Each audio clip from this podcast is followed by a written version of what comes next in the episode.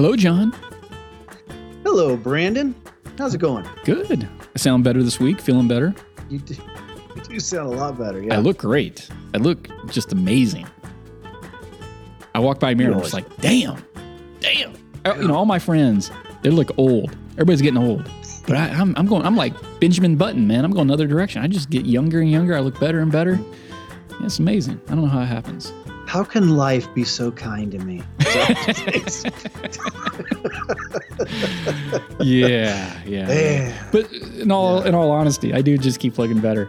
You know, maybe I just started off ugly. I think that was part of it. Was uh, I could only go up from where I started. So as time has gone on, uh, I've just you know the ugly's worn off a little bit. So there you go. there you Or go. Or you've just gotten used to it. Yeah. Yeah, just well- gotten used to it. you know you, you start to like learn your angles and you know Yeah, yeah, right. that kind of stuff. So and the beard helps. If I shave the beard off, you ever seen that like don't let you get beard fished meme going around? The guy has no chin; it's just like upper teeth.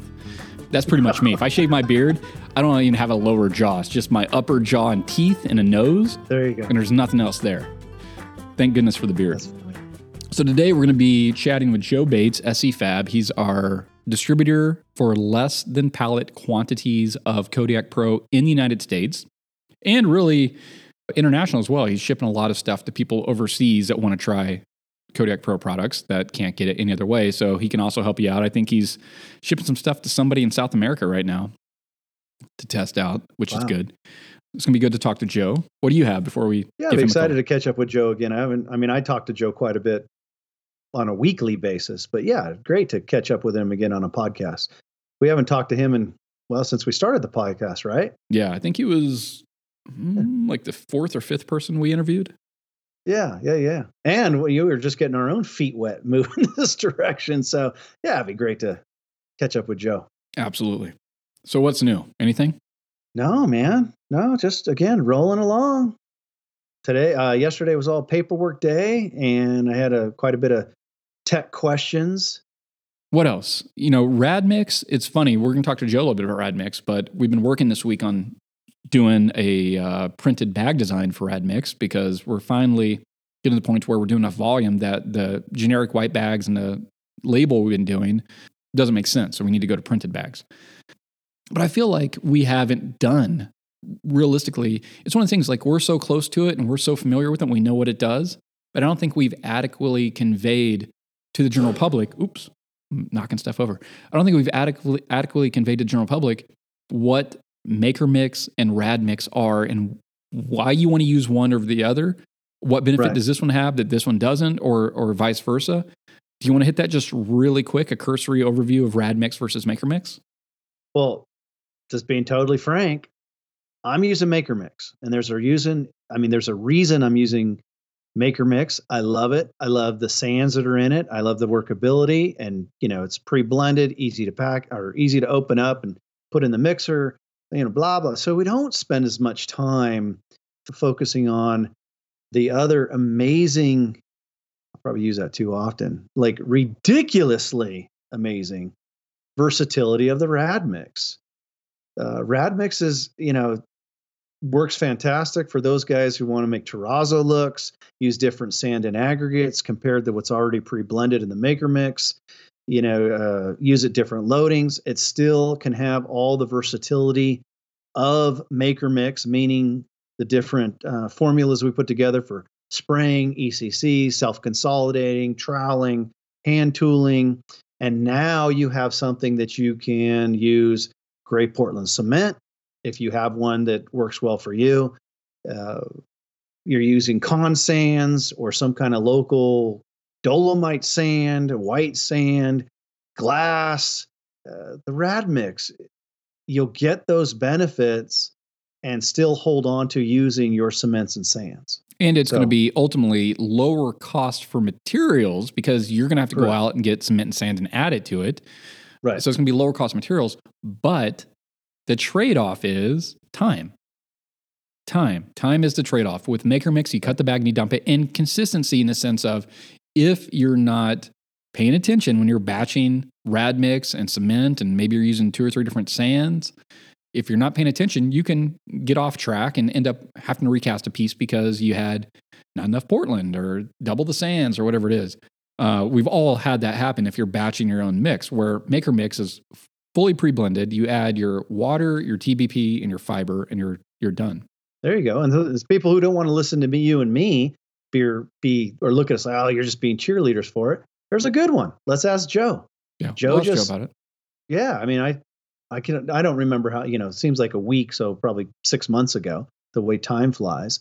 But yeah, him and I had a conversation where he was making. I'm going to call it a more traditional concrete look, where he needed a lot of salt and pepper sand. I believe he calls it con sand or concrete sand. So yeah, what's his input? He uses quite a bit of rad mix. So I think the most basic level, maker mix, fully pre-blended, done in a state-of-the-art facility where everything is precisely batched, blended with a high shear blender. You you get a fully pre-blended mix and you save time. But for that, you're going to pay a little bit more because now you're paying to ship to you cement and sand in the bag, essentially. Where with Radmix, you're paying to ship to you all the goodies minus the cement and sand. So Radmix is all the amazing technology in Maker Mix without cement and sand. You add your own. Right. That's the difference. Radmix is the the magic with no cement and sand. Maker Mix is the magic with cement and sand. There you go. Just magic. It's all magic. Magic. Oh, There's that. Um, what else? I feel like there's something else I want to talk about. Fibers. So I've received a few questions this week about fibers. Where do I get PVA fibers? Where do I get AR glass fibers?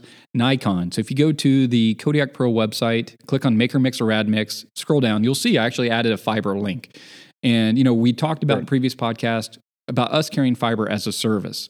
But when we crunched the numbers, by the time we paid the freight to our blender and we paid storage fees and we paid picking fees, it just it was going to be too expensive for the end client, the end customer, Right. you, it's- yeah. the listener. upcharging everybody for that i guess we'd call it a convenience well it's not a convenience if we have to turn a you know a six six dollar product into a twelve dollar product Yeah, it It's just doesn't so make you sense. can have it So Yeah. we're just going to put you directly in contact with the actual manufacturer, Nycon. So on the website, go to Kodiak Pro, click on Maker Mix or Rad Mix, scroll down. You'll you'll see that I've added that section on there. So co- contact Nycon. They'll sell you PVAs. They'll sell you. They have a- half inch AR glass fiber, um, so you can get either fiber you need, PVA or glass from Nycon. So that's number one. Number two, let me let me hit the highlights really quick before I forget. Open Studio for Kodiak Pro Maker Mix, Rad Mix, TBP, ICT. It's going to be Monday, February 28th, Eureka Springs, Arkansas. $100 per person. Come spend a day with me and Jon. Learn how to mix the mix properly, cast, cure, finish, seal. It's not a class per se, but it's uh, introduction to the materials and to get you comfortable, get your hands in it, make sure that you know what you're doing. So when you go home, you feel confident. Uh, we've had we several had some more signups yeah yeah, we had several registrations this week for it. So uh, it's going to be a fun event. So that's going to be Monday, February 28th. Go to kodiakpro.com, click on shop, and then scroll down. You'll see the studio open house. Uh, next thing, Spring 22, Pinnacle Concrete Camp. It's going to be a six day workshop. Jon Schuler, Dusty Baker, Brandon Gore, fabric forming, concrete sinks, GFRC, UHPC, concrete countertops, Dusty Crete, upright casting, sealing for the real world, super important, sealing for the real world, business practices, marketing, pricing, all that kind of stuff. It is a phenomenal class. That's going to be uh, February 21st through the 26th, Eureka Springs, Arkansas. It is the world's best class on decorative concrete fabrication for high end precast. Come to concretedesignschool.com, click on the banner up top to sign up for that class.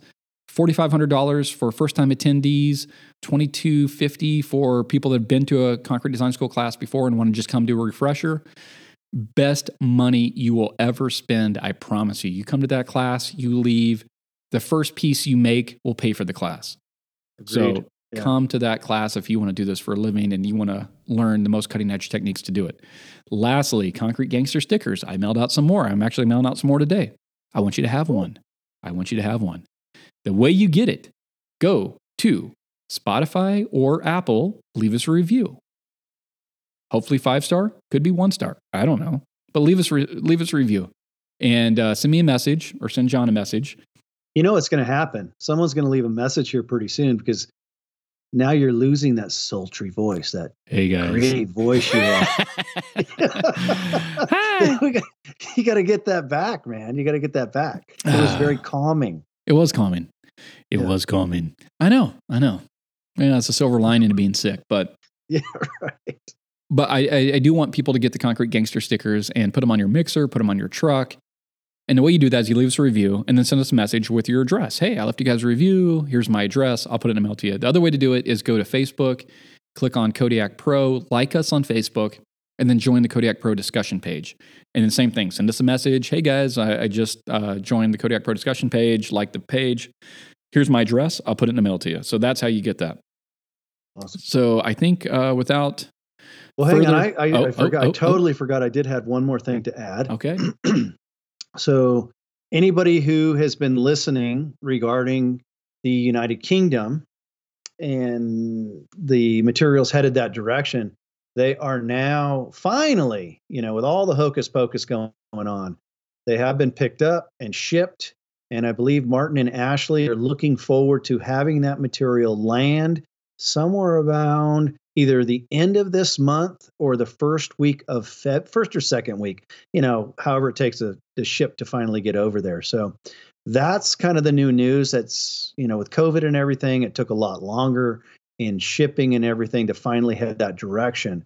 But that's some updates on the UK distributor.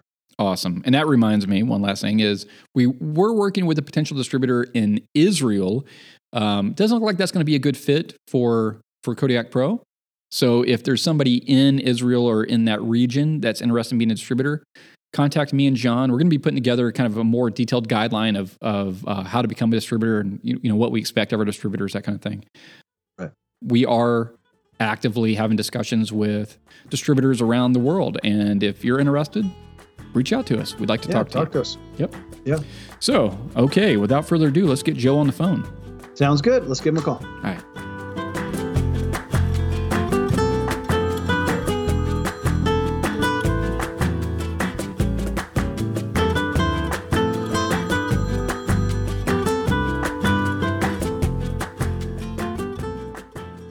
Hey, Joe, how's it going, buddy?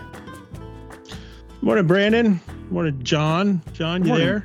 Yeah, good morning. I'm here. Yeah. Right. I'm always here.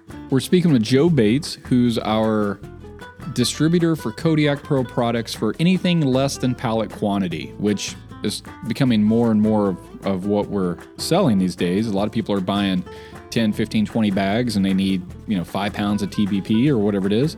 So Joe Bates at SC Fab is the guy to talk to. But Joe, you want to kind of talk about what you're offering with Kodiak Pro? Yeah, we got you guys if you need less than a pallet. Don't be afraid. Um, I mean, a lot of you contact Brandon through the, you know, through the Maker Mix website and um, he'll forward you to me uh, we're working on getting a website up and running. We just switched over to PayPal, which is a big deal, and I'm super happy with how that's working out. And customers are also happier with how they can pay via that and use credit cards, etc.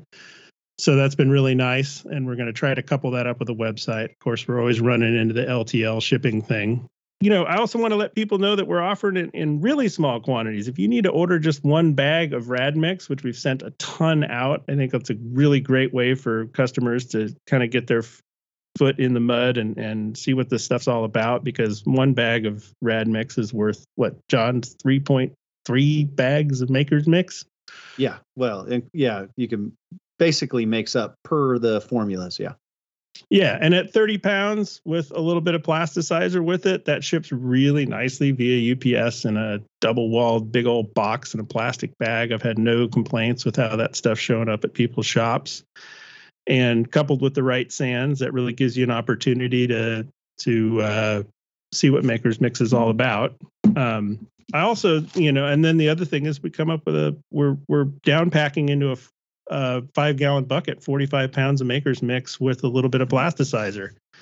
I also really encourage people to just order that because you want to see what maker's mix coupled with the correct sands can do and then get into the rad mix and you know so you have a baseline. And i think that's what's troubling a lot of people you know can i use it with the plasticizer? That's the biggest question i get. And i will if you're really dead set against it, I will include a little bit of plasticizer with it just because you need to try it with this before you understand.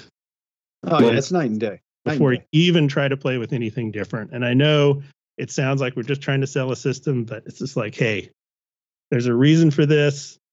We've been through this process. I cannot stress it enough. At least try it. Then you have a baseline. Then you can try your own plasticizer and you'll quickly realize why you use TBP. I had a guy call yesterday. He was trying to buy 20 pounds of TBP off uh, the Kodiak Pro website. And the only way to do that is if you buy a pallet of Maker Mix or Rad Mix because it rides on the pallet. So we can't ship it individually. But if you need less than that or you just need TBP, hit up Joe Bates. He'll send it to you. But his whole thing was kind of the same thing you went through, Joe, was when you first started playing with Maker Mix, you were trying to use, I don't know, it was it Buddy Rhodes 420 or whatever you had left over, and you had some pretty big failures, right? I still have about 40, you know, about five five gallon buckets of that if anybody wants it. I know. I have a ton of 555 and I have a ton of Liquid Polymer Plus, and I'll make you a hell of a deal on it. You tried the Buddy Rhodes plasticizer. It, it didn't work with the mix, and and other guys have tried other commercially available plasticizers and haven't haven't worked in the mix. But what I talked to this guy about is, you know, the plasticizer. We don't have a lot of margin in it. We don't make uh, a ton of money on plasticizer. It's just an expensive plasticizer because it's a very niche product. It's not widely Yeah, it's pretty. Sp- I mean, comparatively speaking to your marketed things available, you know, TBP is extremely specific. Yeah, it's a very exotic plasticizer, so to speak. So we're not making a lot of money on TBP. If there was a cheaper alternative, believe me, we'd be all about it. So I was telling him, you know, it, let's say that you you take Adva or Buddy Rhodes or whatever, and you try to do that to save. But what are you spending on TBP per bag? Maybe two dollars in plasticizer per bag of mix. So you mix up five bags. Well, that's ten dollars in plasticizer. Or you could use the Buddy Rhodes. Well, that's three dollars in plasticizer. So you save seven dollars. You saved seven dollars, but then you have to recast the piece because it doesn't turn out. And what does that cost? That costs thousands in time and materials. You're going, you're going to use another the whole thing of mix again, right? So you didn't save anything. And he's like, "Oh, I didn't look at it that way." like, yeah, that's that's where guys they're stepping over dollars to pick up dimes. I'm trying to save seven dollars, so I'm going to spend two thousand to recast. It's like just just spend the seven dollars. We're not getting rich on TBP, but it's the product you have to use if you want to use Rad Mix and Maker Mix to their full potential and not have catastrophic failure. Yeah, there really is nothing like it, and and we we had huge problems trying to use incorporate other plasticizers that we had laying around, you know, prior to prior to putting TBP in there. You know, the flip side of that too is a lot of people are just casting it and pushing it out the door, so it ends up being a subpar project, pro, you know, going out the door rather than recasting it. You know, when they're using something that doesn't quite work for them, they just can't. Oh, you mean they try to save point. it? Yeah, try to save Well, it. yeah. save it or just you know look the other way and get it out the door. God knows it's I've seen enough of that work around to Yeah. know that it's just you know this is the bar that's being set and it's it's a disaster. So really don't do that. It- come to the right. Cover it in plastic and call it good. Pour Well, some that- epoxy on that's- it and call it good. Yeah, there you go. As part of this whole conversation, you know, why Joe Bates? You know, why is Joe Bates, you know, step standing behind this material? Why why fabrication for anybody who wants to know? So Joe Bates also has been part of this from the get-go. I mean, Joe is undeniably been one of my go-to people with, you know, come up with some wacky ass idea. What do you think, Joe? All right, I'll try it. All right, let's go. So Joe's been along the path as transitions man. Joe has an amazing Joe, how long you been doing this? I mean, years of experience working with materials, these materials. He's using them himself in uh, high-end projects. So Joe is more than just a source for these material and small packaging. Joe is why we chose Joe to be a part of this because of everything he brings to the table. And that's what I need people to really understand too. Yeah, I want to say it's been since 2006. Like within that first year of doing it, I remember going to Sacramento, meeting Brandon Gore, trying to, who sold me a, or wanted to sell me a, a DVD about how to make concrete at the convention there. Best $150 you ever spent. dude, you're telling me I should have bought it. I would have saved so much time. Well, I think that yeah, and that must have been I must have met Jon at that point. yeah, uh, Jon was at, there. Yeah. at a Yeah. fellow at a fellow caster's garage house in in Yep. Sacramento where we hung. I found a picture from that the other day, dude. It's insane. Really? And I remember talking to Jon. That's like, hey, we should try this rapid set stuff. And then getting a call from Jon like two days later. Hey, oh man, you know, I, I, I and just it just started this whole string, and it's gone on for years. It's Yep. been a great friendship, and uh, it's really awesome to uh, just have that constant bouncing off of ideas. I miss it. I miss, you know, I think a lot of that's gotten lost with, I mean, there were so, there were a couple of really great forums running for a long time there, and I miss that format on, on the internet uh, a lot. I really think those were great spaces that a lot of really cool stuff happened on. And the in person relationships that used to be a lot more common. You know, yeah, that almost be- always grew out of that and Yeah. going to Right. things like those conventions. I met so many cool people in Sacramento that year and and kept in touch with them for many of year, years. A lot of them aren't doing concrete anymore. But that was just amazing. I remember just had being my eyes just so opened at that and it was so cool and there really just has not been anything like that in a long time. Yeah. Agreed. So we got to work on that. Yeah. Well, we have a plan. We we have a plan to help build in-person community again.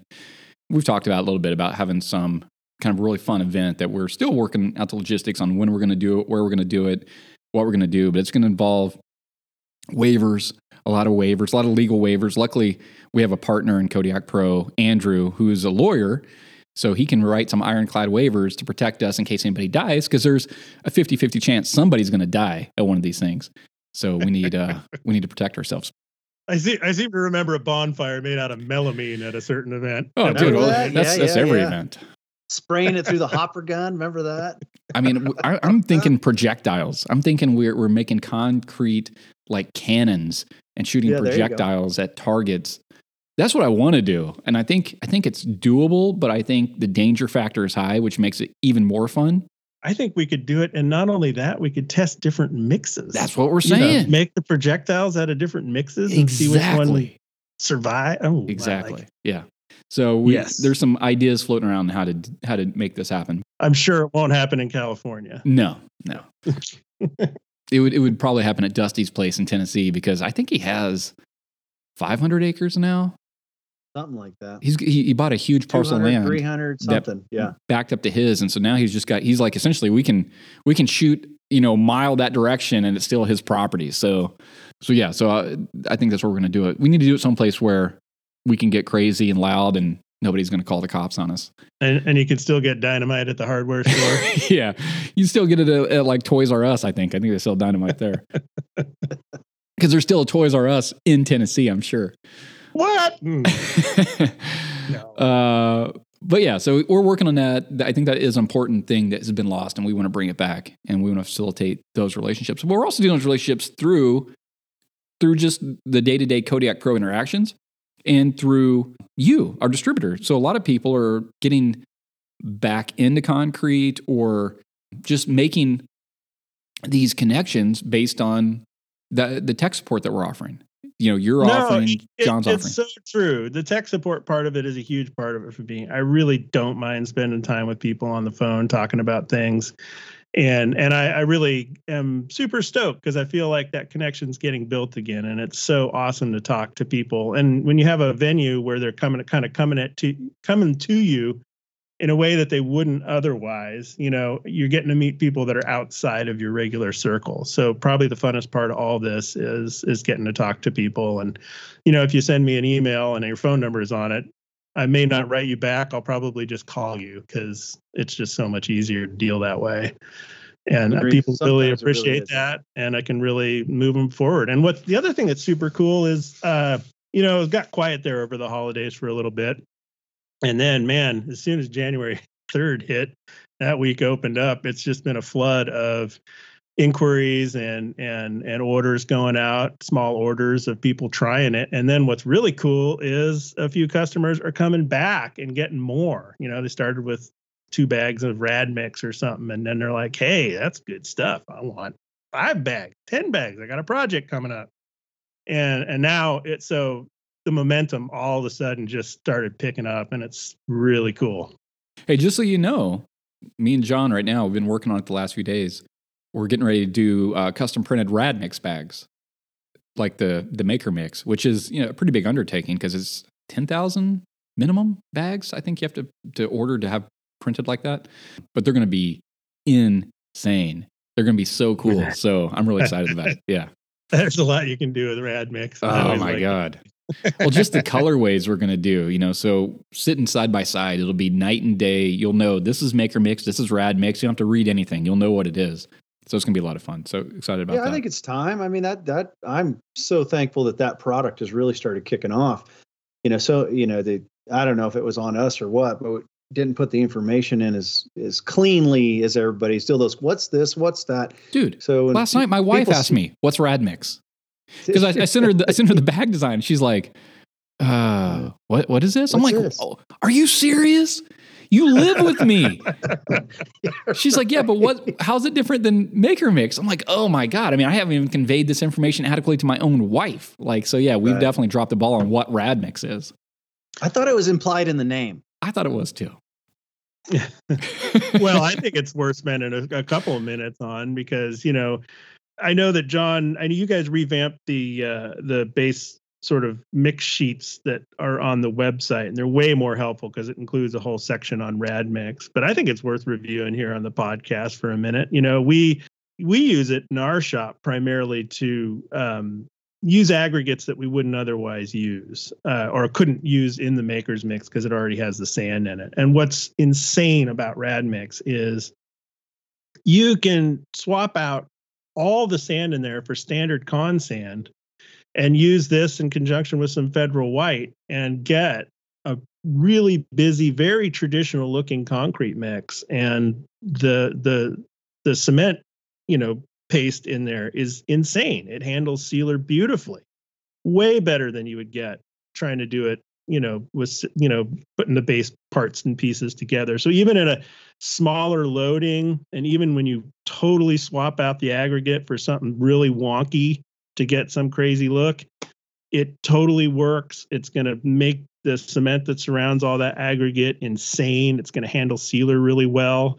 And then on top of that, you know, it'll handle a range of sands and get you something close to what's in the maker's bag if you don't have access to those specific sands. But Jon also laid out on that sheet what exactly you should use to replicate the maker's mix. And you know, you can use gray cement with it. I think some guys were really stoked on that. I, we, I don't personally recommend it because gray cement varies so much yeah. across the united states but you can and you're going to get way better results than you would otherwise. You can use glass aggregate. You can do all kinds of rad stuff that you could do in maker mix but not to the extent that you can do with rad mix. Yeah a big one i get asked for a lot is to really replicate kind of that very traditional super busy aggregate look and we keep pushing it you know? I mean i think we're going to go to a lower overall cement loading to push it even higher and start seeing where, what we get with that. But I'm pretty confident that you know really it's it's it's all about getting the cement paste that surrounds that aggregate to be much denser and and it does that job even at lower ratios. Oh, so, for sure. Yeah, and terrazzo's you know the hottest thing right now in in interior design. It's everywhere. Every coffee shop I go to, every restaurant I go to that's uh, new here in Northwest Arkansas, terrazzo everything. Terrazzo tables, terrazzo countertops, terrazzo wall tile everything is terrazzo. But if you want to do terrazzo, Radmix is a way to do it. Yeah, that's what I would go to. That's for sure. Well, that's awesome. Cost. I mean, you know, you look at from all that, there's so many benefits, and then ultimately cost. I mean, one of the people we're talking to consistently, and and is it South America? Brandon, mm. is that where mm. is it? South America? Who are we talking about? Um, the perspective sending material down there become a distributor who's trying to pull out his liquid polymer. So he, you know we recommend going the radmix directions. We ran the numbers with him and find out that which is an expensive product on his end to use liquid polymer. Radmix does not have any polymer or liquid polymer. So you know it becomes so we're, we're talking about all these benefits you know, it boils down to your dollars and cents too when you're able to pull some of this expensive uh, freeze thaw issues, you know, blah blah blah blah blah. Pull it out of your mix, and you have something so much better and more stable, and a cost advantage as well. Well, in in mix itself, we went over this in the early podcast, and I think a lot of people have found the concrete podcast as of late, and they haven't listened back to the original ones. And the original ones aren't as good as the new ones. The new ones we've definitely gotten better at this. But one of the things we really covered heavily in the first podcast are the costs. So Maker Mix Yeah. is more, but you save on time. What's your time worth? And we went through all these calculations of like if you just build a normal 85 an hour, you know, that any shop will bill for a laborer uh, to a client, how does that break down? And and then you know versus rad mix and rad mix materials cost is a lot cheaper than maker mix but your time is higher but for a lot of guys still for them they're like yeah i don't care you know I, i'll, I'll take Yeah, the that's the extra hour to to batch out everything and save on materials cost. And that's great. If you're wanting to do that you can do that with rad mix and then you have the added benefit of having more control of portland selection if you use gray and sand selection if you want to have salt and pepper sands or you know some type of uh, decorative aggregate that you want to seed into your piece you can do it a lot easier with rad mix. Yeah, I, I don't think you can go over that enough to people and, and and hammer that message home, especially, you know, if you're picking up newer listeners and stuff. It's just I, I don't I do not understand why or how people value their time or why they value it the way they do. And it just blows me away. And it's it's really the number one mistake I think people can make in this business. And and labor is always going to trump everything else in terms of your costs. And uh, anything you can do to save on that is is just a win. And if it just means slightly higher material costs, then man, I'll tell you, it's gonna. It, it, it, there's no there's no contest, and you're gonna make a lot of mistakes when you batch out stuff like that. That's another one that people just you're gonna screw it up, yeah and it's gonna cost you a casting. It, for sure. And I agree with you 100%. And I've it took me a lot of years to come to that realization. A lot of years, you know, like 18 years of doing it the doing it I wouldn't say the wrong way, but doing it the hard way. Uh, of batching out all these ingredients to do each thing and then when you finally get to, you know, I'll spend a little bit more for fully pre-blended that's done with a machine that's all automated and I don't have to worry about proportions being off and you know, sands getting doubled or being left out or whatever it is that happens when you have a laborer who's over here headphones in, you know, batching out 20 buckets and one of them is wrong. And that happens. That being said, I think it's, it depends on, on the size of your shop and the scale of work you're doing. If you're doing small production, then eh, whatever. If you're careful, Rad Mix can save you money. But as you get busier, Maker Mix from a financial viewpoint makes more and more and more sense. But the other side of that is freight. So, you know, Rad Mix essentially equates to three times the amount of Maker Mix once you add your Portland and sand. So one pallet of Rad Mix is the equivalent of three pallets of Maker Mix. Now you still have to go get your Portland and sand. Now what's that take? You know, it depends on how close you are to a hardware store and you know what's your time worth. You got to drive down there and get 10 bags of this and 10 bags of that and bring it back. But that's something else to take into into the equation is freight. For again, for a small company not doing a lot of production, it still might make more sense financially to go rad mix and then go get their own Portland and sand and add that in and save that money.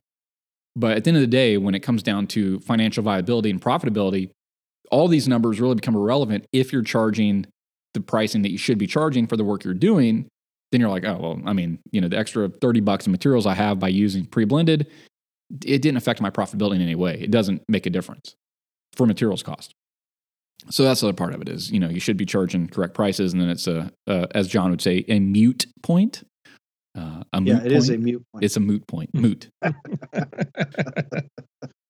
No, it's either way. I mean, it, the and we probably don't hammer this home. It is an inc- the rad mix is incredibly versatile from a whole different perspective. So yeah, it's a great. I mean, and again, we're excited because as it continues to pick up, as we just said, now we're going to be we are now moving into, you know, really nice bags as opposed to the current you know generic white bag. So I mean, that's again moving forward, man. It's great.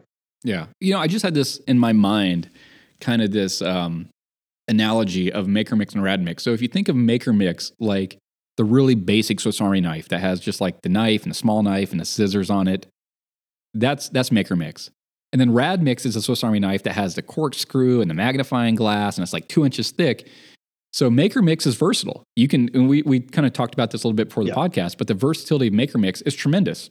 And Joe can talk more about the versatility that he loves about Maker Mix because Maker Mix is a very versatile mix. You can do a lot with Maker Mix, but you can do anything with Rad Mix because you have the flexibility of adding your own sands and adding your own Portland. And that, that opens up a lot more options, but both are versatile, but one offers infinite versatility. Where Maker Mix is very versatile, but you're limited because you're starting with white Portland and the sands that we've chosen for structural reasons and flowability. Joe, you want to talk about that? I mean, yeah. Well, the versatility of maker mix mixes. And we're working on a project right now. It's one of the one of the most ambitious ones we've ever done in this shop. And and you know, not only from mold complexity standpoint, but also just from, you know, incorporating basically all three base variations of the maker mix from sort of a traditional, you know, hand press real tight hand press look that we're doing with and then you know coupling that with a, a GFRC perimeter and a structure SCC structural backer over that. So you just get this you get these striations of of very subtle variations in it. But you know, to be able to handle that all out of one bag mix, if we had to do this another way with a different bag mix and having to use two different bag mixes to get what we want, the water to cement ratio is required to, you know, to get those mixes to the point where where we need them would be so different to pour that all into one mold would cause a lot of things to happen during the curing process that would would add the potential for cracking and shrinking and pulling in a bunch of different directions. But when you can take one mix really easily change it three different ways and then layer that all together into one casting that's insane. We've only dreamed about doing that. And to to be able to pull that together like we have been on this has just been insane and really could not do this without a lot of work um in in any I- i'm not even sure we could do it i wouldn't feel confident enough to do it but but Cool. knowing that we can pull those three out of this one bag has just been insane and allowed us to do so much cool stuff Well, the versatility, yeah, of, of Maker Mix is incredible. You know, again, for somebody new who hasn't listened to past podcasts, can you do GFRC? Absolutely. It's glass fiber. Can I do ECC? Yes, you can. Use PVA fiber. Can I do a sprayed face coat? Absolutely. We have a mix design for that on our on our website. Uh, somebody asked recently, can I do high spray? And high spray was um, a technique developed, I want to say, by Justin Bird back in the day, where essentially you took a hopper gun, you sprayed a face coat from a very uh, high angle, and just kind of loosely sprayed the surface. You didn't try to make a solid face coat, and then you came back and poured an SCC, or sometimes you'd spray a secondary or even a third high spray to kind of get layering of color, but then you'd pour an SCC backer. Yeah, you can do that with Maker Mix easily. You know, mix up the face coat recipe, put it in your hopper, lightly spray your form with it from a high kind of downward angle, and then pour your SCC backer, and there you go. Oh, yeah, Oh, the- and the question evolved around when he when he was asking me his thought was is it possible to create so this is something a lot of people just understand there are some looks that ultimately require a step process in your approach so the high spray technique i mean joe brandon you guys you know tell me your back no i mean it needs to be created with a high spray technique Well, what was You're the not question? create was he trying to do it just with? strictly SCC. Uh, so he's trying to do high spray with just SCC. Just yeah, his question t- to me was, "Hey, can I? You know, they sell quite a bit of that. Jon, is it possible to use Maker Mix all SCC approach to creating that look?" And my answer was no. And his reasoning behind the question wasn't just because he wanted it easier to do, meaning just, "Hey, we just want to pour it in." His question was a little bit of, I know, hesitation with the ability for the um, materials to be used in that technique. Hmm. And so my answer was like, no, man, it's again, it's totally blend it up, run your high spray, splatter, do your thing, you know, change your color, do whatever you want to do. And then hell, turn around and immediately grab something, blend up your SCC and cover it. Or or as Joe's saying, I don't make up an ECC style and hand place it and then Yeah. follow it with an SCC. I mean, you can use all the techniques together and the benefit is you don't have to have your shop full of three, four, five different additives or three or four different mixes. And, you know, it's so it's totally cool. That was his hesitation, though, Mm. worrying that he couldn't necessarily bring it all together. Yeah, you just use the face coat mix and spray that. I mean, mix up a small amount with that color, spray that, and then have your your SCC back coat mix ready to go. That's a different color, so you get the high spray look. Pour that in, and you're done. I mean, it's pretty darn easy. I get that question a lot, and you know, I and just really making it clear that these are all compatible. You really can't go wrong if you're all if you're using the same bag to make whatever variation you have in your head. Just try it because it's probably going to work. You know, really you don't need to worry about it too much. As long as you're using makers to do it all, it's going to be very compatible from uh from you know stuff not moving in different directions when it's curing Well, because it's it you the know, same different mix. loadings. Yeah, same mix, same water to cement, and same plasticizer. Right. Yeah. A, a subtle variation in the plasticizer can give you so many different things, and you can play with the water to cement ratio a little bit too. It actually has a really wide range of water that it can handle.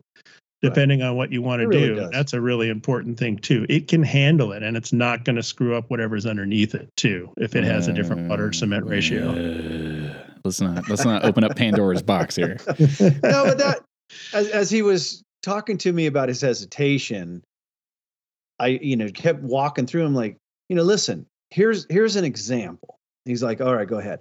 Okay, so mix up the spray formula. Do your high spray while you have your backer. Again, and I just given him scenarios. In this case, look, you got your you've already got you know three bags in your 120 blending up into an ECC consistencies. He's like, all right. I said, what, what would you do normally with any spray material you had left over? Let's say you got a, I don't know, a half a bucket's worth sitting there. He goes, ah, you know, we just dumping it out. I go, okay, well, in this case, add it into the mixer. Let's just throw it right in, make it part of your ECC, and then hand place it. He's like, really? I'm like, yeah. The only difference here would be, you know, some of the fiber, uh, a little lower fiber loading that you had for your spray. Turn around, dump it right in, all good. Add a little more fiber to compensate. s- Sold. He's like, really? I go, yeah. Let's say the same thing. Follow it with you got SCC being blended. It's all good. Okay, dump it in. Dump it in with your SCC. It's all good. He's like, really? And I'm like, yeah, man. It's again, these are it's completely compatible. A lot less waste. Just remove your hesitation and go for it. So I think that's what he was doing today or tomorrow is uh, running some just to, for his own confidence level. Yeah, the only thing about that would just be the pigment of your face coat that you made. You know, is it going to be shifting the color of your back coat the wrong way if it's pigmented? It, it could go either way. I agree with you, but typically in the, you know, high spray or, you know, the other names for it, crappy spray, uh, there's a variation in color anyway. Yeah. You know, they're not trying to be spot on. So a little bit switch here or there actually adds to it rather than subtracting. Well, my favorite that I saw Justin Bird do it would be the way I would approach it. I don't know how Justin did it. Would be let's say I, I made a bright red face coat, and I would do I'd take a couple scoops, I put it in a hopper gun, I would spray from high angle, lightly spray. Then I would add a little bit of uh, jet pigment, darken it slightly, just a little bit. Then spray a second coat again lightly. Then add a little bit more jet pigment, and then do a third coat. And then add a little bit more jet pigment and make it a SCC GFRC and just pour it in the backer. And you'd end up with a very, very dynamic colored piece that has all that movement of color into it. It's not just two colors. So it'd have a lot of movement to it. And that's the easy way to do it just by continually just bumping up your pigment as you're doing it and, you know, not wasting any mix. Agreed. One, one of the cool things about the high spray technique that I always liked was that you could also get a textural variation in it because what you're spraying on at first, you actually, you know, you want that to dry out a little bit. So it would oftentimes get a little drier and weaker than the mix around it, the first stuff you sprayed. So when you acid washed it, it would eat away some of that earlier stuff a little bit more and give you almost a, you know, a textural variation in the face of it once you sealed it that I, it just gave this incredible natural look and feel to it. I always like that about it. You know, I made a note earlier about what you're doing with distributorship, and I want to kind of come back to that real quick before I forget. You're offering a sampler pack for for Maker Mix, correct? I am. Yeah, it's it's uh it stemmed out of the uh the dreaded UPS 50 pound limit. When you go over that, shipping nearly doubles uh to get it anywhere in the US. So I down pack it into a five gallon bucket and I throw in a little TBP enough to run it at a full SCC loading uh, or anything in between. And um, put it in a box and we can ship that anywhere in the US. It's typically about 50 to 60 dollars like if I were to ship that to the East Coast. About 30 bucks if it's somewhere in California. It's still a little pricey, but it it's really the only the best way to get just a very small amount of this so you can get your feet wet, pour it in a couple little molds and and test your sealers on it or whatever because a lot of people are pretty hesitant about going, you know, even with 5 bags. So this is this is the the way to get makers uh, and and test it out for yourself and see see how you like it. And we really encourage that that you try the actual makers mix, not just the rad mix, so that you have a baseline, so you understand what this thing can do and what it's all about, and then you can get the rad mix and start trying to replicate that if you want to use your local sands and aggregates and cements. Uh, but at least you've poured it once or twice and you understand what it's all about, and that's super important. So that's how we that's how we're offering it. And i think i run that for $54 a bucket. Nice. Yeah that's a, that's a really good way to get a get some uh, mix to test. You brought up something test and sealer and that's a good segue into our last topic i think we're going to cover today but it's a big topic. I think it's going to go on for a little bit. I got a message earlier today from a person overseas. I'm not going to mention their name but I'll read their I'll read their message they sent and we can talk about it. He wants to know about how ICT protects the full system concrete and sealer against acidic foods that may stain the surface. He knows that topicals, this is what he says. I know with topicals, I give my clients the best durability against this problem, especially with seal hair, although stinky, not the best looking, non fixable, and expensive. And that's not good it'll hold against acids really good. I've been told to set expectations, wipe the drip, or you're going to get stains. I need to understand the approach in real life, as usually say from a standpoint of the customer who mainly consider durability to stains. What kind of expectations should I set? That's a whole, whole lot to unpack. So, first, before we even go down that road with, you know, topicals versus uh, reactives and expectations and which is better, which is worse, and all that kind of stuff. Joe, what are your expectations and what do you tell clients when you seal a piece with ICT? What should they expect real world real world durability with ICT? should it be saying something that I, I haven't even really thought about this for over a year? That's how good it's been. Um, Makers Mix coupler coupled with ICT has just been you know the latest iteration of this with the prime and and and the seal it i cannot say enough good things about it for ease of application. Jon you have really done it this time. I have such happy customers with it. It's such a peace of mind on my end. Uh, to to that end um, you know in a real world situation i'll tell you right now that in i close to 12 maybe about at least 12 years of employing ICT in every variation Jon's ever made it in. I've only gotten one or two callbacks in that time, and those were more early on related to acid in a real world situation, actually creating a stain that I had to deal with. That's the real world. Now, in the shop, I can create stains on the samples, the stain tester samples that I make it's possible to you know to get it to react a little bit although i'll say i haven't done it a lot recently but the first ones i did with makers mix and the new prime and stuff it takes a lot of work to put an acid stain on this stuff. In terms of acid it's it's unbelievable. It, it just it's really a non-issue in a real world environment from my shop's perspective. Yeah and i think real world is more than acid. It's oils it's liquid it's really anything like that. And in my opinion, yeah, ICT stands up the best. You know, he brought up seal hair and he said that, let me pull it back up again just so I can quote it. I don't want to misquote it. The problem with seal hair is it's stinky, not the best looking, not fixable, and expensive. I don't know why he's still using it, but um, hmm. you know that's the thing about ICT is it doesn't have an odor, number one.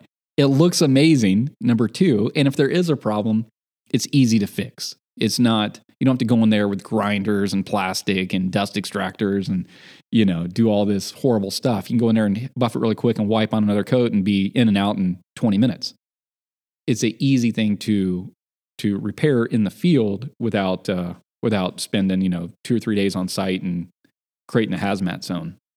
Well, that's the other thing why I don't think about it too much. You know, when I do get a call about something, and really in the last years, those it really been related to you know water shadowing underneath it when left for long periods of time. Which I'll say in the last year, I've no, I haven't gotten a peep about that.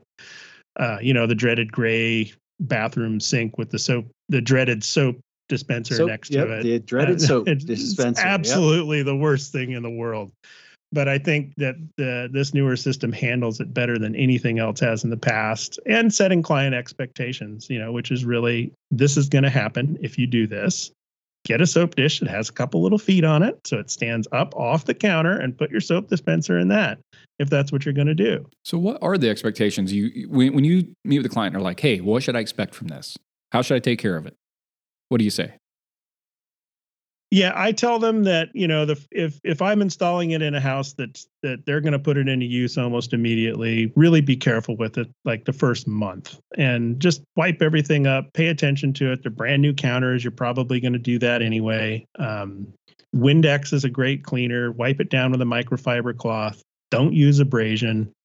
Uh, unless you absolutely have to, in which case go very lightly. You know, if you're trying to scrub off a ketchup goop from the night before or something like that and and wet it out let it soak scrub it very lightly. And then i tell them you know look if you're cooking in your kitchen and you're using these like crazy uh, i expect a call from you in like three years. It's going to look maybe a little dark toward the front of the counter in high use areas. And um, you know if you aren't really good about knowing how to clean a top that's got a lot of buildup on it uh, over the years, um, you're going to want to call me and we're going to come in here and we're going to spend a couple hours. Going to cost you, I don't know, three, four hundred bucks maybe at the most, depending on how much work I have to spend on it. And uh, they're going to look like new again. And that's worked super well. If it's a bathroom sink, I just give them the spiel about the soap dish. And I say, if I come in here and I have to fix, you know, it, it's not if I have to fix a dark ring under this by grinding back the sealer and letting it breathe and and having to deal with that, it's going to cost you money. And I don't consider it my fault because I've told you this. And you need to get a soap dish with feet on it. And that's resolved a lot of issues. And setting clients' expectations to say that, hey, I am going to be back, but it's going to be easy. It's not going to cost you a lot of money, and I'm going to have them looking new again.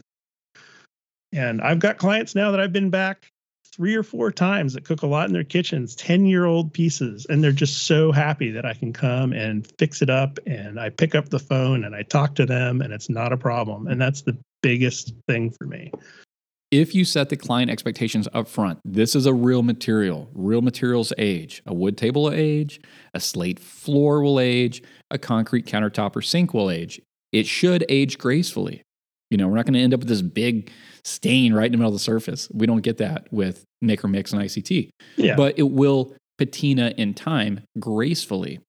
And when you have that conversation with clients, and as it slowly ages, not not these you know gaudy stains or anything like that, but it just like like copper or you know a wooden table or anything like le- a leather Eames chair will age gracefully over time, and that's part of the beauty of the material, and that's why you want the material, not a plastic Eames chair. You want a leather Eames chair. The same thing with that. So if you have that conversation up front, they're expecting it. And I've had clients that I've talked to when I've gone back to the project, maybe to make another piece for their house, and I'll see their countertops. And I'll talk to them, and I'm like, "Oh yeah, there's like a little bit, of, a little bit like by the stove, a little dark over here." Oh yeah, no, but you told us to expect that, so you know, we don't sweat it. So you put that expectation in their mind, and they don't lose their mind. But if you go into it and like, "Hey man, this thing's gonna look like this for the next 20 years," and then it gets a little dark next to the stove because grease splatters right there constantly, and they never wipe it up, then they lose their mind because you didn't set that expectation up front. Yeah, it's absolutely true. It's been huge uh, to set client expectations with that. You know, I'll go even further on exterior pieces. I tell them I'm going to be back every year if they want me to. If you know, uh, they're not going to clean it all winter, no matter what they tell themselves. And if it's been sitting out there and leaves are getting on it or whatever, you know, call me in the spring. I, I make the rounds through Napa Valley and even a little further sometimes. Try to set aside a little time in the spring to do this and try to fit you know a couple of clients in uh, per run and um, just do the uh, spring cleanup uh, do a deep clean on them lo and behold there's the ict under all that scum and a uh, little fresh sealer on top of that and they're super happy and they just handed you a check instead of calling you saying there's no sealer on my countertops you need to come out and fix this or telling and all their friends how bad it is. You know, I got these right, concrete right. countertops exactly. and one winter and they look like crap. And it's like, no, they don't look like crap. You just didn't clean them. All I did was set that expectation up front. Now I'm getting paid to do that, and the client's happy. Yeah. So it, it's it's a very subtle thing, but it's so so so important if you're going to do this to to really set those expectations. So, Jon, seal hair yeah. expectations versus yeah, you've been you've been awfully quiet. Listen, he's he's I, been over there. His head's like, been oh, just about ready to explode. Oh, oh, uh, you guys touched on it. I think one of the hardest things with any of the guys. So, whoever gave you this message, and that goes out to anybody listening to those people who have learned to be I hate to say diehards, but they have implemented these kind of systems, meaning ICT, into their business and what they're doing. They have learned to get over the, or let's say, learn the confidence of setting an expectation. Those people who don't, who still fight that battle, they're the ones that also fight their own battle of setting expectation and fight the battle with the materials they're using we go over it over and over and over again. You know, the maybe sealer wars, whatever we want to call them, seal hair or otherwise. You know, the guys, the the quick fix. Oh, come on, there's no denying it. It's a quick fix. You get over, you know, it's it's bad solvent smell that may blow you out of the shop, uh, unhealthy. You know, there's lots of things we can coin to that okay, maybe from your his expectation or use, it doesn't look the same, or maybe it feels like plastic, or whatever the case may be. And then, you know, we always we'll just walk down the road, the inevitability. What, six months, two years? You know, when those mechanical bonds break, it is what it is, but you have to accept the material for what it was to begin with. And that seems like what, in my opinion, that's what people aren't doing is accepting the material. They keep, you know, fighting themselves, looking in the mirror, not really accepting what this material is, meaning concrete, uh, what sealer, you know, are, are you a, a, purist? You know, do you want to use epoxy? What are the downsides? How does it last? I mean, this all goes into it. And the rest of us that have that keep following this path, here's my easiest, which again, okay, Jon, whatever. I live with my materials. I don't just use them, I live with them. I said time and time again, although it doesn't seem that long ago, but you know, my own kitchen remodel, I'm sorry, we abuse the crap out of it. We have a coffee bar area that we're using. Uh, we installed it. I started using it, you know, 24 hours post sealing. Uh, I don't know. Come to my house then. If anybody wants to say, I, I don't know what I'm doing, uh, look at the other half of the kitchen waiting to re- be remodeled, which now 14 years old, that again has been used and abused. Uh, we don't. I don't live in a house with you know white gloves on. So come take a look. I'll, I'll show you the graceful aging of the pieces that still to this day people walk in the house and my mom or excuse me my wife loves it because she loves the old side which is more of a terrazzo finish actually um, Joe, you might remember. Uh, why can't I think of his name? Who did we have? Who he came up and helped me cast these right there in SAC. Why Dana Andrews. yeah, Dana. Yeah, Dana came Dana. up and cast. Yeah, cast these with me exactly. Um, so again, I, I know what the materials do. I have long since stopped feeling like I have to talk people into it. I don't think I do. I know the other people still think they got to talk you into it. Uh, but whatever, man. It is what it is. I just so, wonder. I, I I have such a hard time. You bring up a really good point, Jon. Of like you know, you looking in the mirror and doing doing battle with yourself for years. I I just cannot wrap my head around someone who's building a business around these sealers, and I just I can never get a straight answer out of them about you know what what do you do when that call comes in? Because i know it's going to come in. How do you handle this? Do you do you get into fights with your customers about this? Is it just turn into this bad relationship that you live in fear of your own customers because you just are ignoring that phone call or or trying to just blame it on them, which just creates this horrible situation? Are you talking about the sealer manufacturers that. or are you talking about the end client? No, that well, the the uh, the the fabricators that are making this product and putting it out there with these sealers on it that you know we know are going to fail at some point and result in a phone call from an unhappy client down the road how you know i just don't understand how you can uh, I, you you know really have this horrible relation end up with these horrible relationships with your clients over time yeah. because it's just or do the clients just kind of have this five year life cycle where they're not going to bother to call after that point and you're just kind of counting on that i don't understand it i just can't i can't wrap my head around it and i couldn't sleep at night yeah. if i knew that i was going to have to get into a fight with my clients or or just you know so i don't lose so much money i'm just trying to do everything except for accept responsibility for it and come deal with it shit flows downhill and unfortunately the problem is the sealer manufacturer or more often, 99% of the time, the sealer retailer, because there's very few people that actually manufacture any sealer, they're repackaging. So they're the sealer retailer, right? So that's where the problem begins. And it, it's the relationship just kind of continues downhill. So the, the fabricator calls the sealer repackager and says, Hey, my client just called me and it peeled. And the manufacturer, or the, the repackager is what it is. The repackager says, user error, you did something wrong. You're the only person in the world that's ever had this, fa- the sealer fail. Nobody else having failure but you. What'd you do? Too much moisture. Too much moisture in your shop. Too much moisture in the concrete. Too much moisture in your HVLP sprayer. Your roller was the wrong kind. Whatever it is, they're going to have a reason.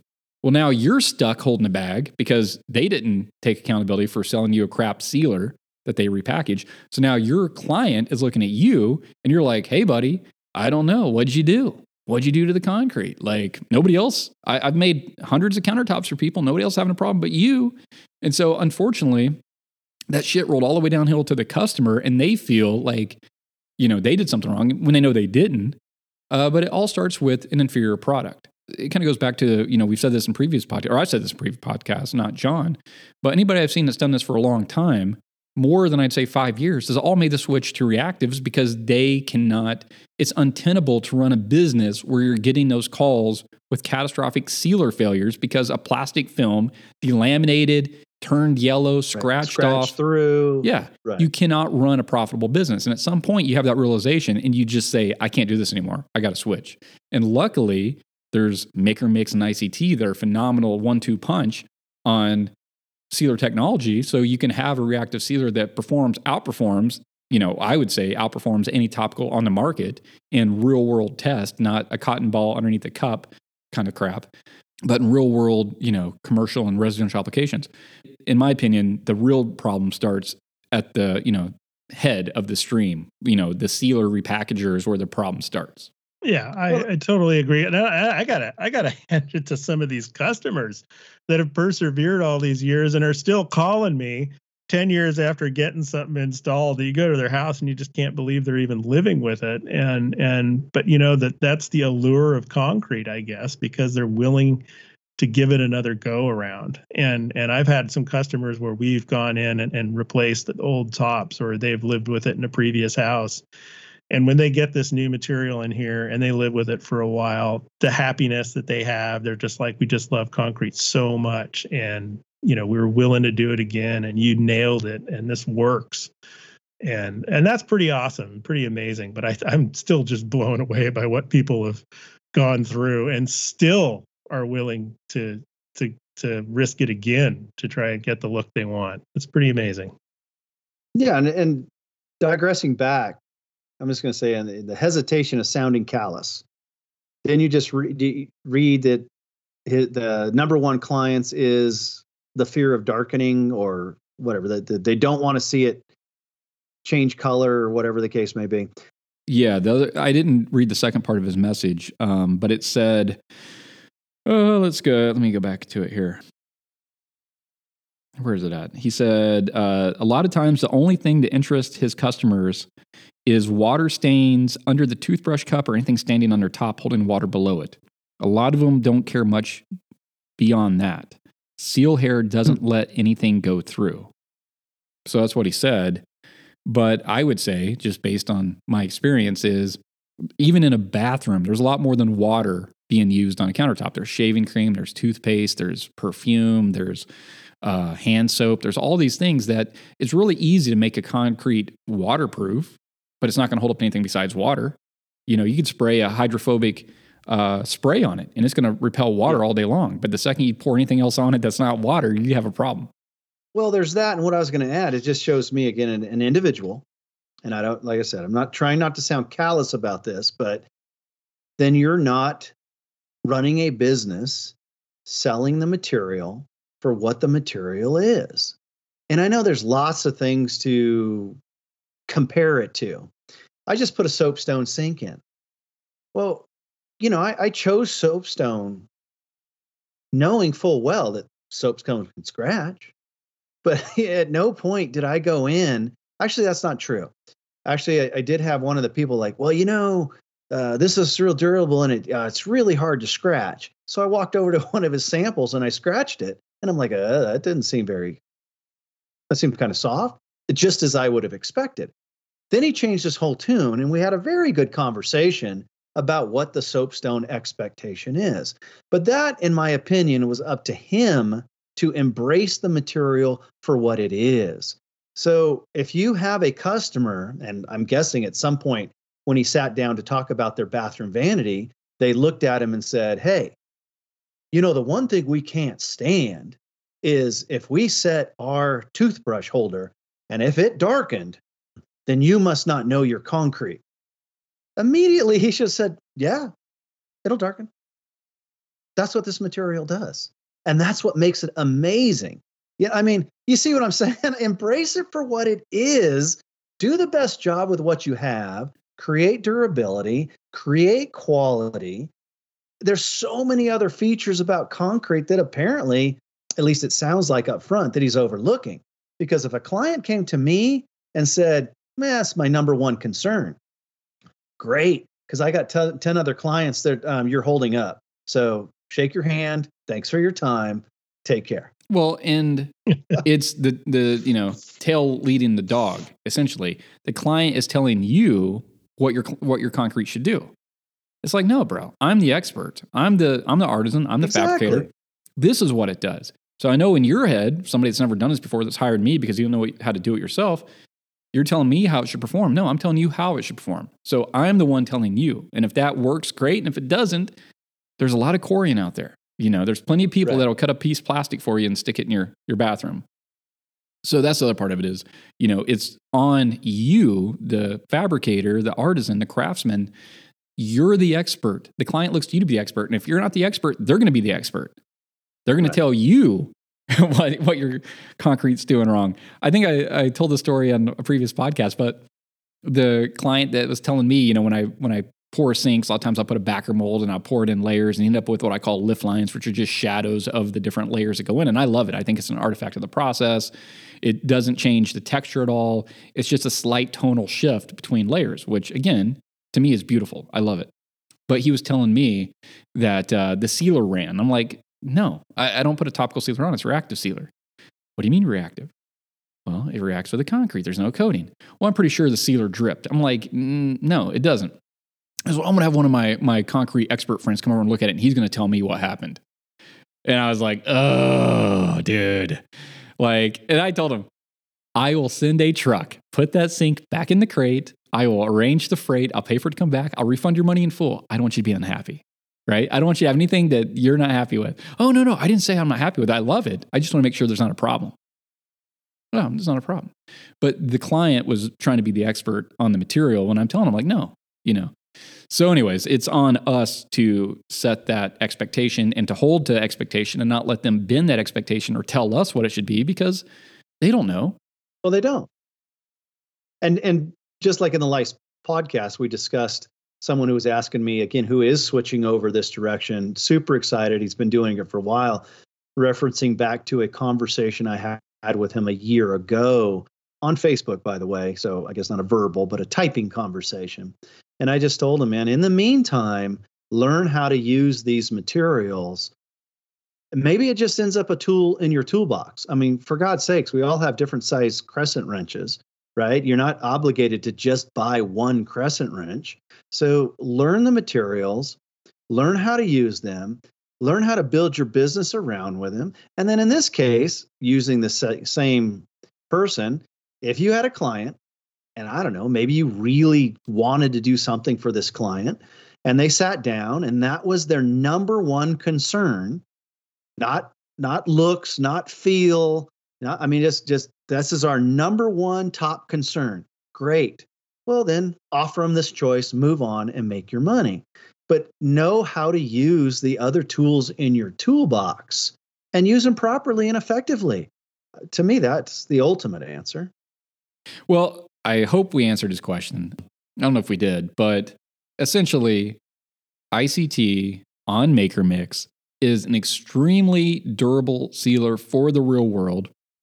You can expect it to stand up very well against acids, oils, moisture, scratching, staining. Um, it doesn't yellow. It's easy to repair in the field. It's the only food contact safe sealer out there, as Jon said in the last podcast. You know, all the rest that claim true. that they have ingredients in them that there's no way they could actually be food contact safe. So if you want to do this for a living, you want to do this professionally, you want to do this for a long time and not have callbacks, go this direction. If you like pain, if you, you know, have one of those whips that you whip yourself on the back and you wear the scratchy undershirt that's constantly making you uncomfortable, go with a topical. You'll love it. Yep. You'll love it. If you love pain, you'll love a topical. But if you don't like pain, you like making money, you don't like spending money on recasting pieces, use Maker Mix and ICT. Yep. Yeah, and to add to that, anybody listening as they move along, you know, ICT and Jon Schuler have been around for a long time. There's no question about it. Anybody who's tried or worked with, you know, the older chemistries along the ICT road with me, again, thank you very much for being here. But I'm going to put on the table that the the CTs offered, you know, through Kodiak and myself, uh, that Joe's been using. I mean, they've been game changers that I personally believe, without has, hesitation, putting this out there, has brought this technology up, you know, a hundredfold from where it's ever been. I know I'm incredibly happy with it, which I guess, you know, people, ah, that's easy for you to say, Jon. No, man, I, I'm telling you because I live with it. I see it every day. I see what changes I made and why. I know why I st- strove to get here. And, you know, the prime coupled with the, the newer protect and satin formulas, it's pretty amazing. It really is. For me, knowing you all these years, for you to actually like a sealer is the rare occurrence because all yeah, these years true. with ICT, and, and Joe Bates knows this, is you've always been striving to make it better. You've always been like, yeah, this is close, but I'm, I'm going to still tweak it. I'm going to do this, I'm going to do that. You've yeah. always been semi happy, but not 100%. And now at this point, with this, you know, this most current iteration of Prime and Protect, as it is right now, it is as close to perfect as it's ever been. I'm going to third that. I mean, really, it's just insane. And and if you're an ICT user from the past who's been frustrated, who just can't quite bridge that gap, try it again uh, use the prime, use the protect, do it again. You're not going to be disappointed. It is a huge, huge change from where it was a year and a half ago. God knows I remember those periods where, you know, Jon went dark. And PS1. You knew, you knew something was you, you knew something was brewing. And, PS1, and sure man. enough, he would he would come back out of it, and I'd get the phone call, and it'd be like, oh, Jon wakes up in the middle of the night, sweating, screaming, PS1! Ah! His wife wakes him up, Jon, Jon, you know, it's, it's prime and protect now. He's like, oh, thank God. And he falls back asleep. But yeah. Well, and Joe too. You know, put it out there. This formula, which I am insanely happy with, and I, th- I told the story numerous times. Joe walked me through like a newbie.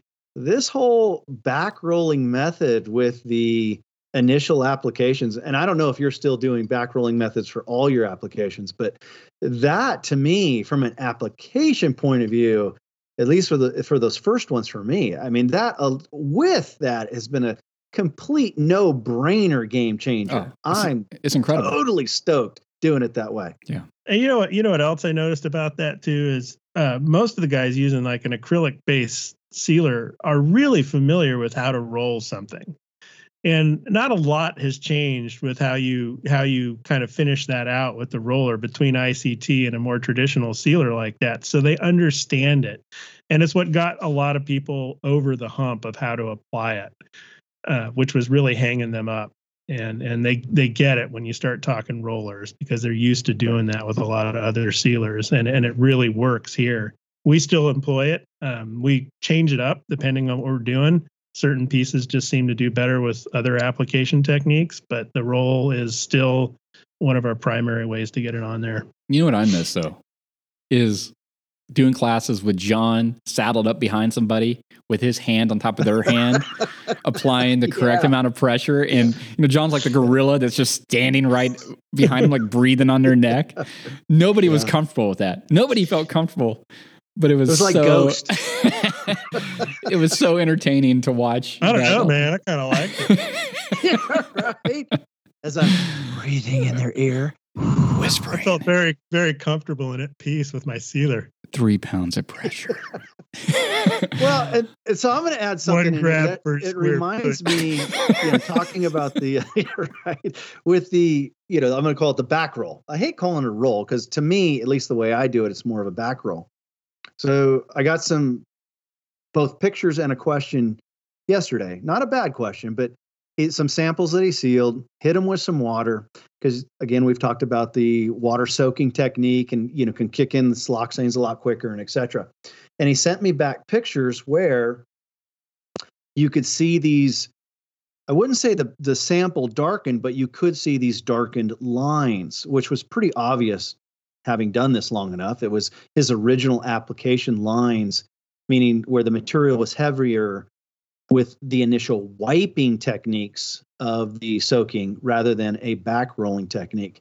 So that was something I want to put out there too. And I might post the pictures. I'll ask him first to post the pictures. But that's another thing that the back rolling with the initial soaks has made completely night and day too for anybody who didn't understand or don't understand what some of that can happen.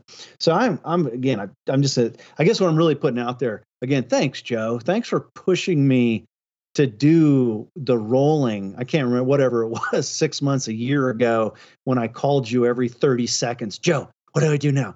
Joe, like can we FaceTime? Joe, this is what I'm doing because uh, I totally dig it, man. It's awesome. Yeah, it's a good way to go, and it, it really it really helps people get get into it and get the right amount of sealer on there, and and and have more success with it. Absolutely. All right, guys. Well, I think that is a good stopping point. Jesus, yeah, I've got to pee. Yeah, me too. There you go. well, awesome, Joe. It was good, fantastic as always to catch up with you once again. Yeah, anytime. I totally enjoy geeking out on concrete for a little while and spreading the word. And uh, I want to say you guys sound better and better with every podcast. It's been really fun to listen to them, and uh, happy to check in whenever you uh, want to talk. Awesome. Well, thank you. That's good. Awesome. Thank you guys. All right, guys. All right. Adios. Adios. Later.